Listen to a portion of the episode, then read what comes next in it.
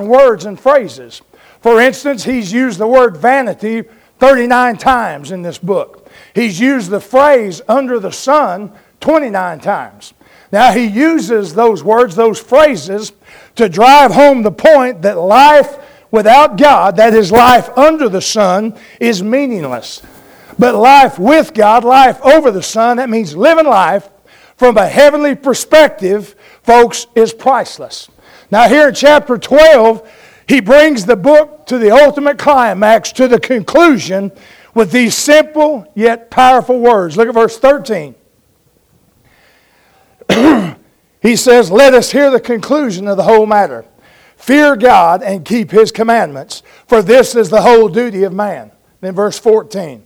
For God shall bring every work into judgment with every secret thing, whether it be good or whether it be evil. So there you have it, folks. There is the icing on the proverbial cake. There is what's being said. When all the smoke clears, okay, when everything is completed, and as the title of the message says this morning, when it's all said and done, that's what it boils down to. Fear God and keep His commandments. Now, folks, there are two things that I want to talk to you about this morning. Number one, I want to talk to you about the duty of man. And then number two, I want to talk to you, folks, about the destiny that every man has. So let's start with the first one the duty that every man should follow. P.T. Forsyth, the renowned Scottish theologian, he said the first duty of the soul is not to find freedom, but to find its master. Now, I believe that's what Solomon is saying here in this last entry in his journal. He's reminding us that every man, every woman, every child, boy and girl is accountable and responsible for following the duty that God has laid out for them to follow. And there are three things I want to call your attention to. Number one, this duty of life, it begins by living a humble life before God. Now, the book of Ecclesiastes, it ends the same way the book of Proverbs that Solomon wrote, uh, many of the Proverbs, the same way it begins, admonishing us to fear God. Now, that's a common theme throughout Solomon's writings. Five times in the book of Ecclesiastes, he says we're to fear God. In other words, it's almost like that Solomon, he had learned the hard way that the only way to be exalted is to be humbled. He had learned the only way to live life without fearing life is to live life by fearing God. Another preacher from the 17th century, an English preacher, William Gurnall, he said, We fear man so much because we fear God so little. I believe that's true. Oswald Chambers, many of you know who that is, he put it this way the remarkable thing about fearing God is that when you fear God, you fear nothing else. Whereas if you do not fear God, you fear everything else. Now, I've preached about the fear of God before, and I do realize when you talk about fearing God, the first image that comes to most people's mind is a picture of running and hiding somewhere in a closet or shaking uh, in fear or terror of God. But, folks, that's not what it means to fear God. We fear God in faith. Now, let me explain this to you. When we accept and acknowledge the person of God in faith, we then develop a holy fear for Him, a holy reverence for Him. Let me share with you an excerpt, excerpt from a book written by a, a, man by the name of Ray Stedman. And the book's entitled, Is This All There Is to Life? And what he does, he uses an acrostic to define fear of God. And the letter F, he says that stands for faith. He says you cannot come to God unless you know who He is. So fear begins in the faith that God truly exists.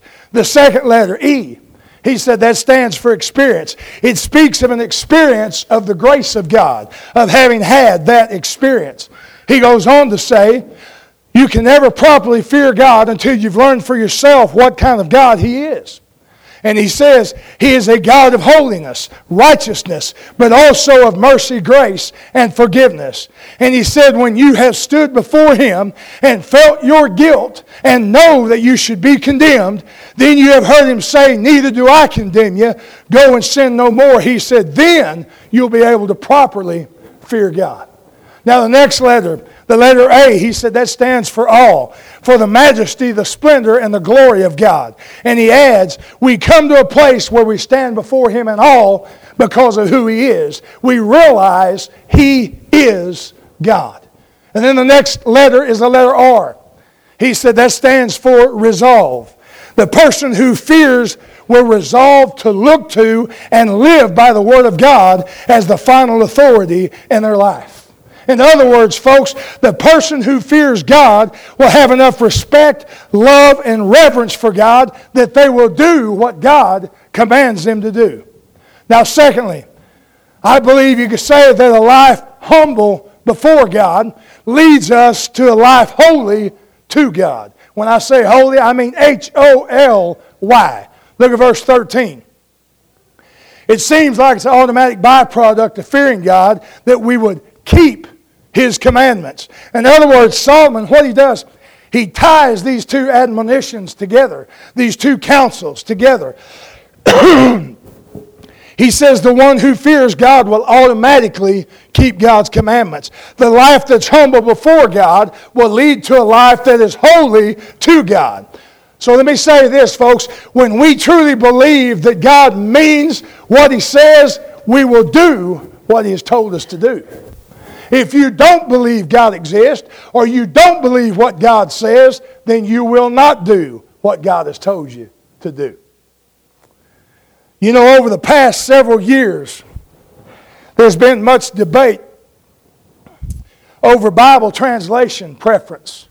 You know, there are people who say, well, it's King James version. Others say, no, NIV or uh, English Standard or uh, you know, uh, American Standard or NASB or whatever it may be. Some people like the Living Translation. The question isn't really which version of the Bible you read, but which version of the Bible you prefer. Let me explain something to you. Dr. Howard Hendricks, who was a long-time professor of, of biblical exposition and hermeneutics at Dallas Seminary, which hermeneutics is just the theory and methodology of interpretation of biblical text. This man had 50 years of intense study of the original writings of Scripture. And he had this to say. He said, I believe that most people, we actually prefer the reversed standard version. And this is what he says. When we read God's word and recognize a call for change, we often choose to do the reverse and go against God's clear call and God's call for change. And then he was the one who originally said this the only part of the Bible you truly believe is the part that you obey. Let me illustrate the point I'm making like this. Folks, in our country, each year, we spend billions and billions of dollars on medicine. How many of you take prescriptions each month? We probably spend thousands and thousands just in this church on prescriptions every month. Here's the point I'm making. Even though we spend billions, whether it be for prescriptions or doctor appointments or surgery or, or hospital stays or whatever it may be, although we spend more money in America than any other country in the world, folks, over half of all patients refuse or fail to follow the doctor's instructions. That doesn't make any sense, does it? I'm speaking for myself here at this point. Because if I was, I wouldn't be preaching this morning if I was following doctor's instructions. But as tragic, folks, as that sounds, the same tragedy takes place in the spiritual realm concerning the Word of God. Let me explain it to you. The diagnosis has been given to all of us. And God's Word says we're sin sick and we cannot help ourselves. Now, the prescription's been written, and all we have to do is follow the prescription. But we fail to do so. See, we fail to follow or we refuse to follow the great physician's instructions. Amen? And here's the irony of it. We often blame God for our plight or our circumstances in life. Folks, God has given us in His Word everything we ever need if we'll just follow it. But here's our problem it's not that we don't know what to do, it's that we don't want to do what we know that we ought to do. Now, let me tell you something. That's not God's fault, that's our fault. It reminds me of a little boy I heard about. Was having lunch with his friend at school. They opened their lunch sacks. that little boy took out his sandwich. He opened it up and he said, Oh no, peanut butter sandwich. I hate peanut butter sandwiches. The next day they met, they was having lunch. He opened his lunch. Sure enough, he said, Not again. Peanut butter sandwich. I hate peanut butter sandwiches. The third day they met, little boy opened his lunch and he just dropped his head and shook it. Friend said, What's the matter? Little boy said, I got peanut butter sandwich again. His friend said, Well, why don't you tell your mom to quit making those nasty things? That little boy, very indignant, he said, Don't you dare talk about my mom. I made these sandwiches myself. now, folks, that's us. We will not follow God's instructions, and then when everything falls apart and goes awry, we want to blame God for it. That is not God's fault, that's our fault. the bottom line is the man who fears God will keep God's commandments. So listen to me. A life humble before God, folks, will be a life holy to God, and it will lead to a life that's honored by God. Look at the last part of verse 13. It says, Let us hear the conclusion of the whole matter. Fear God and keep his commandments, for this is the whole duty of man. Look at that word duty. Now, if you got the King James, it says duty. The ESV, I think, uses the word duty. Some other translations use another word, but whatever word they use, it's better translated as wholeness or completeness. So let me explain. What it does, it suggests a life of, of completeness, of uh, fulfillment, and contentment in contrast to a life that's broken, fragmented, and fallen apart. So here's what Solomon is saying. If we desire to have a life honored by God, then it all boils down to this. It's simple. Fear God, keep His commandments, and if you do that, you'll discover the secret of being a whole person, being complete in your life. A few years back, at a meeting of the American Psycho, uh, Psychological Association, a bunch of psychiatrists got together in Chicago, and a psychologist at Union College, and then a grad student at the Columbia University. They presented their findings. They had done research for a year. And I thought this is amazing things people do research on. But it made sense after I heard it. For a year, they had researched the 11 major symphony orchestras around the country. And they had spoke to each person in the sections which that person played in. And this is what they found out. The percussionist, they were viewed as insensitive, unintelligent, hard of hearing, but fun loving. The string players, those that play the, I don't guess called the fiddle, violin, or whatever those are, uh, they were, they were thought, uh, thought to be arrogant, stuffy, and unathletic.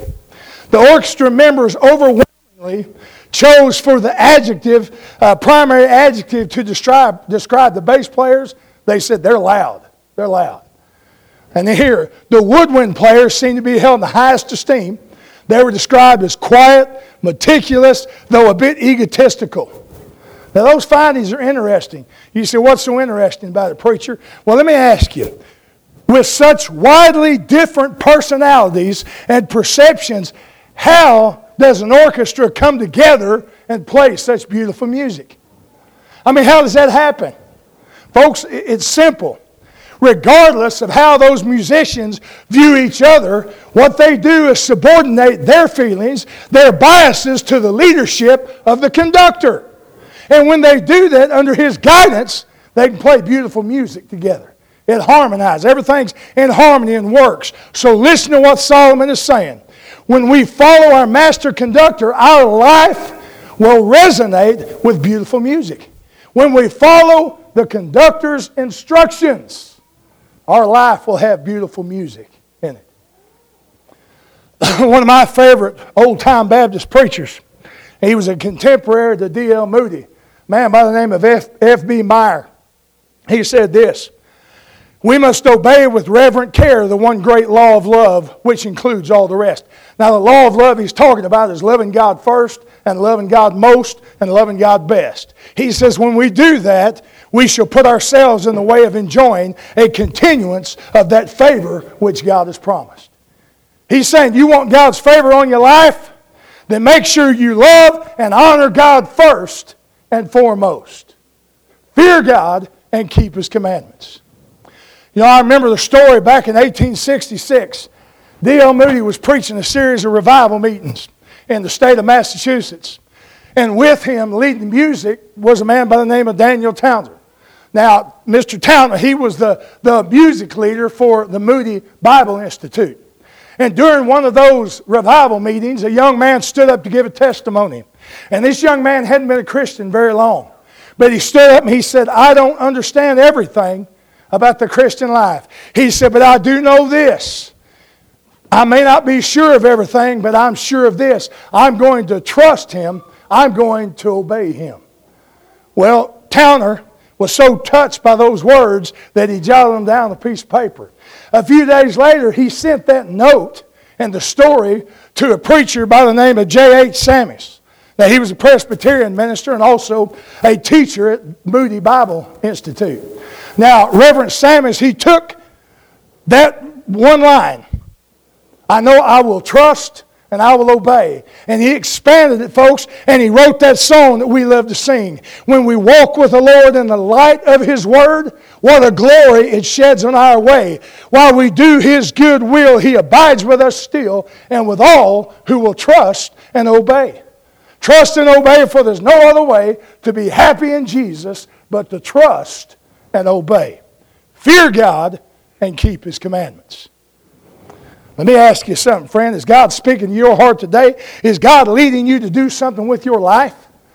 Well, will you hear Him? Better than that, instead of just hearing Him, are you willing to heed what He's calling you to do?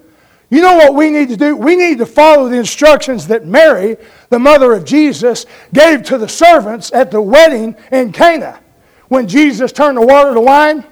Remember what she told the servants? She spoke to them and she pointed Jesus and said, Whatever he says, that's what you do. That's the attitude, folks, that we are to have. We must see ourselves, folks, the way God sees us. That will cause us to live humble before God. We must do whatever God says and live holy to God, and then we can enjoy a life of holiness and completeness, a life that's honored by God. That is the duty of every person. Now, I want to share with you real quickly the destiny that every man, every person shall face. C.H. Spurgeon, the great preacher, said, The eternity of punishment is a thought which crushes the heart. The Lord God is slow to anger, but when he is aroused to it, he will put forth all his omnipotence power, omnipotence of power to crush his enemies. There was a poll that was conducted by the Times a few years back, and they said that almost six out of ten Americans believe that we'll all be called before God on the day of judgment to answer for our sins. Well, I'm going to tell you something. Almost six out of ten, you say, that sounds pretty good. That is nothing to the odds that Solomon gives here. Let me explain it to you. Solomon speaks of a destiny that every man, every person is going to face. And I see it described in our text, number one, as an awaiting day of judgment. Look at verse 14.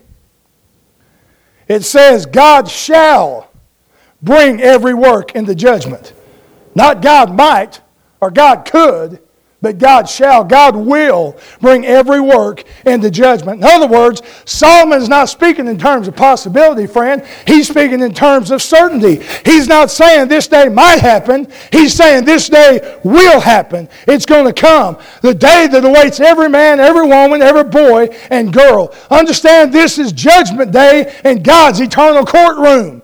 The date's been set on the court docket since the beginning of time since the world was founded. All of the defendants are going to be present. All of the evidence is going to be submitted, and the judge will pronounce his final sentence, and there'll be no appeal after that sentence is passed. You know, a lot's been said in the news lately concerning the presidential our president's appointment or nomination to the U.S. Supreme Court. You know, everybody's hollering, everybody's fighting and arguing about it, but it happens all the time. I think that most everybody here would agree with me. The fact is, folks, we do need quality judges in our courts. We need quality judges. But we need judges who will not rule from the bench, but who will interpret and enforce the laws as they are written. Not change them, but do the job that they're supposed to do. and you know, our judicial system here in the United States, it's made up of a variety of courts. We got all kinds of courts. There's divorce court, criminal court, civil court, uh, appellate court, state supreme court, United States Supreme Court. You know, there's even a world court. And each one of these courts, they deal with a distinctive docket of cases. Now, I say that because I want to remind you the court in heaven operates according to a totally different standard than our courts operate to. The Lord Jesus Christ, the Bible says, will be the judge, and He's the final judge. There'll be no jury, there'll be no uh, attorneys present. Jesus will be the judge, jury, and executioner. And understand, His judgment will be final. He cannot be bribed, He cannot be bought. He cannot be intimidated and he cannot be discredited by the Democrats or the Republicans. Jesus is one judge that will not be swayed, regardless. Every person, every person who's ever been born will stand before him at their respective day of judgment. He said, What do you mean respective? Well, let me explain. Every saint will face Jesus at the judgment seat of Christ. Every sinner will face Jesus at the great white throne judgment. But rest assured, folks, everybody going to face him one day.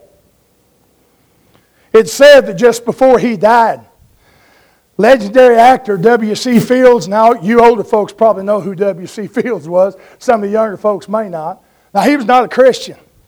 But while he was in his hospital room, a friend came to see him. And he was surprised to see W.C. Fields thumbing through the Bible. He said, W.C., what are you doing? And W.C. Fields, with a smile, said, I'm just looking for loopholes, buddy. Looking for loopholes. Well, let me tell you something, friend. There are no loopholes regarding the awaiting day of judgment. No loopholes. Not only is it an awaiting day, but folks, I think it's also an alarming day of judgment. You say, why do you say that? Look at verse 14 again. We're told God shall bring every work into judgment. Every work. Now listen to me. To me, that's an alarming thought to think God is going to pull out all the evidence pertaining to our life's work.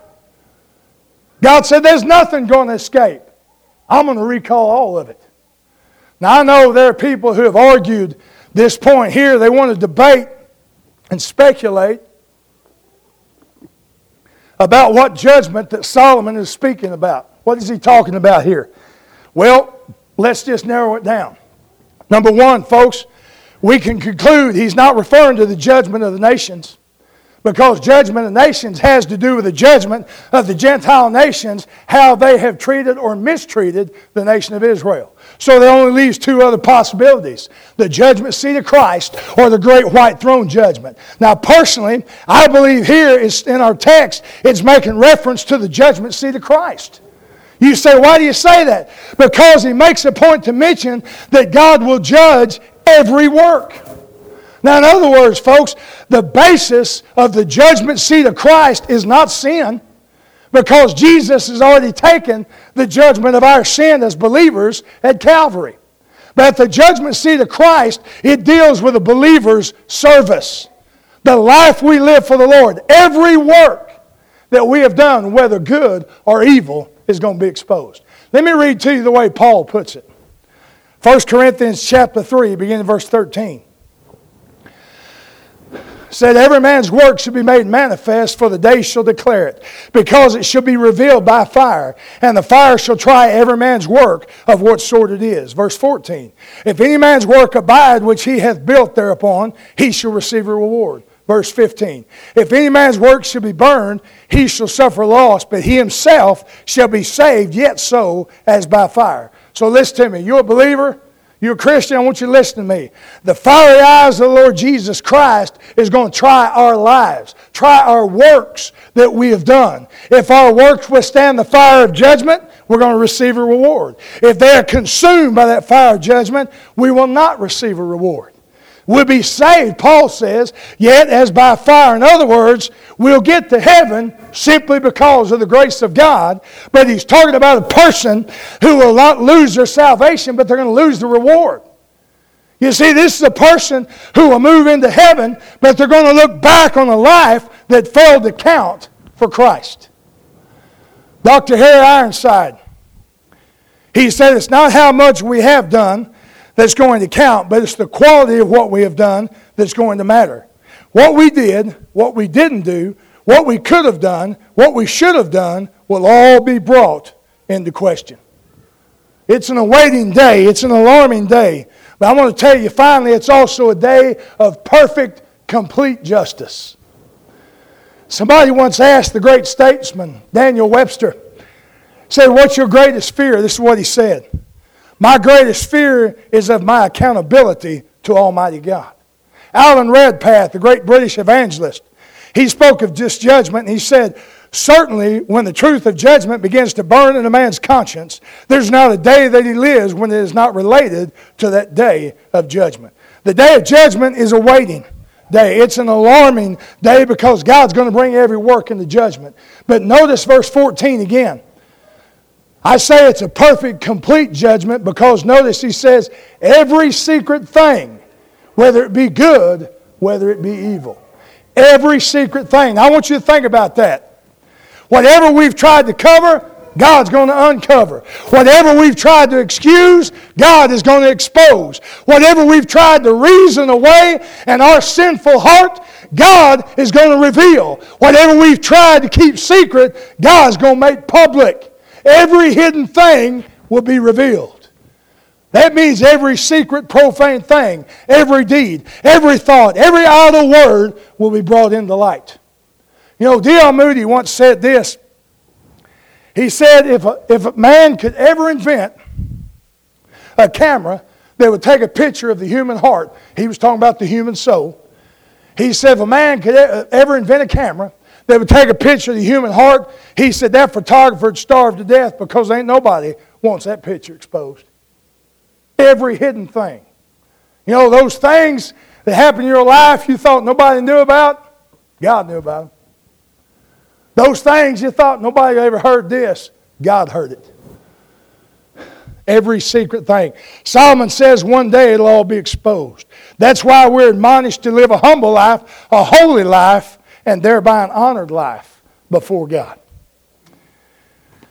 In the book World Aflame, there's a story told of then the president, uh, uh, President Eisenhower, a trip that he made during his second term of office. It came to the president's attention that there was a little six year old boy by the name of Paul Haley.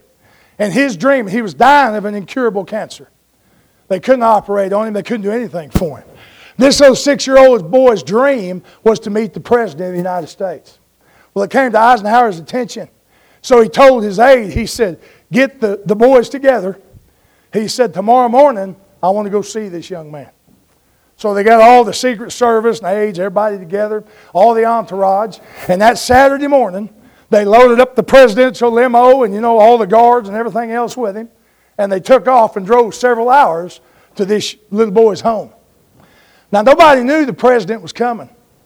And here they come pulling down this little residential neighborhood, that huge black limousine, the American flags everywhere, motorcade, Secret Service everywhere. It stops in front of this little frame house.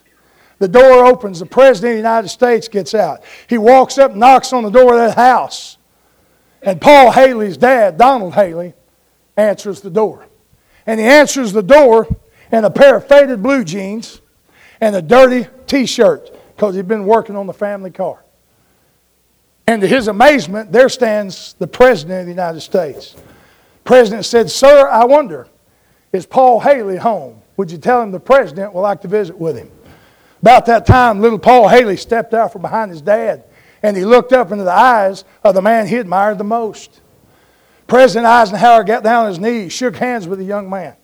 and he led this little boy out to the presidential limo and showed him all the gadgets and everything, and they visited for quite a while.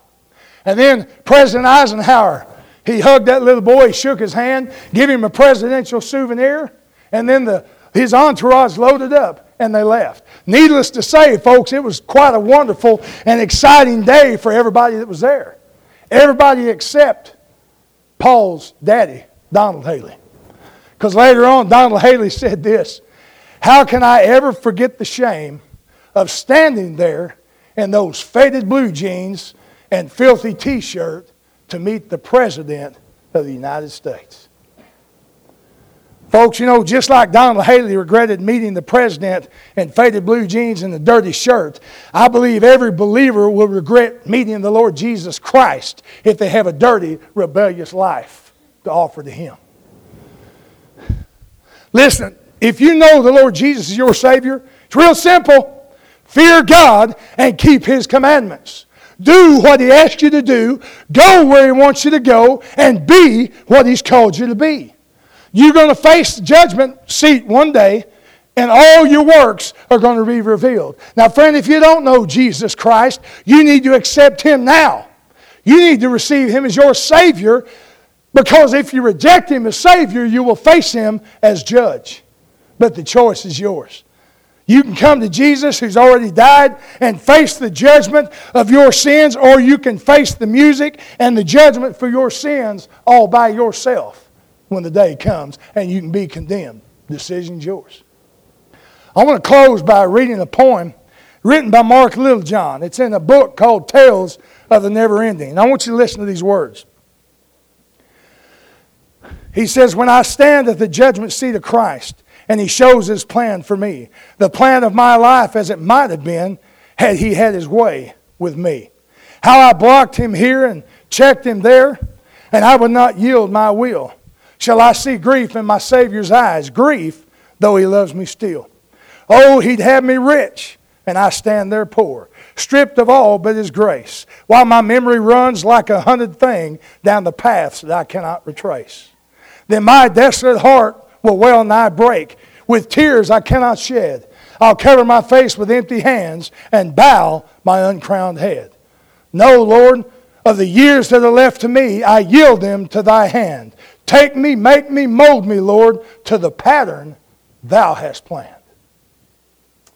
Folks, the final advice of our study in the book of Ecclesiastes is conclusive.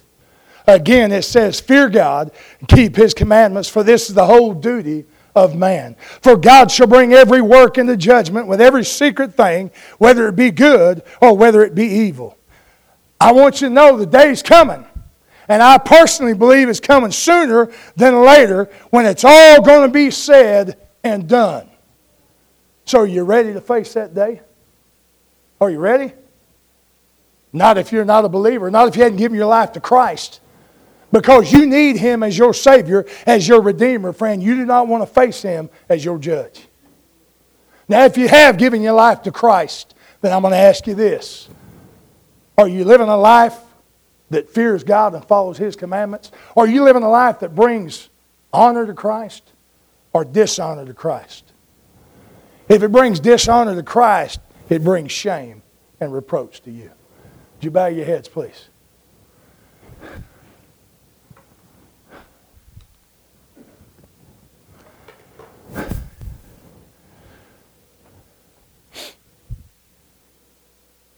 Father, in the stillness of the moment, before we offer a, a, an invitation time, a time to respond to your word.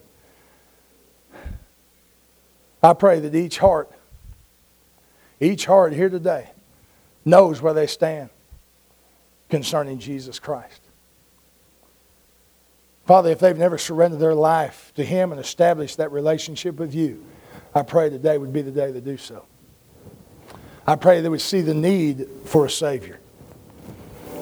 And then, Father, for those who have done that, but they're not living a life that, that honors you, they're not living a life of, of humility and holiness before you, they would begin today to fear you and to keep your commandments. Forgive us, Father, for when we know what is right, but we still refuse to follow the instructions. I praise you for you being long suffering and patient with us, and I pray that you'd be patient once again. In Christ's name, amen. You stand, please.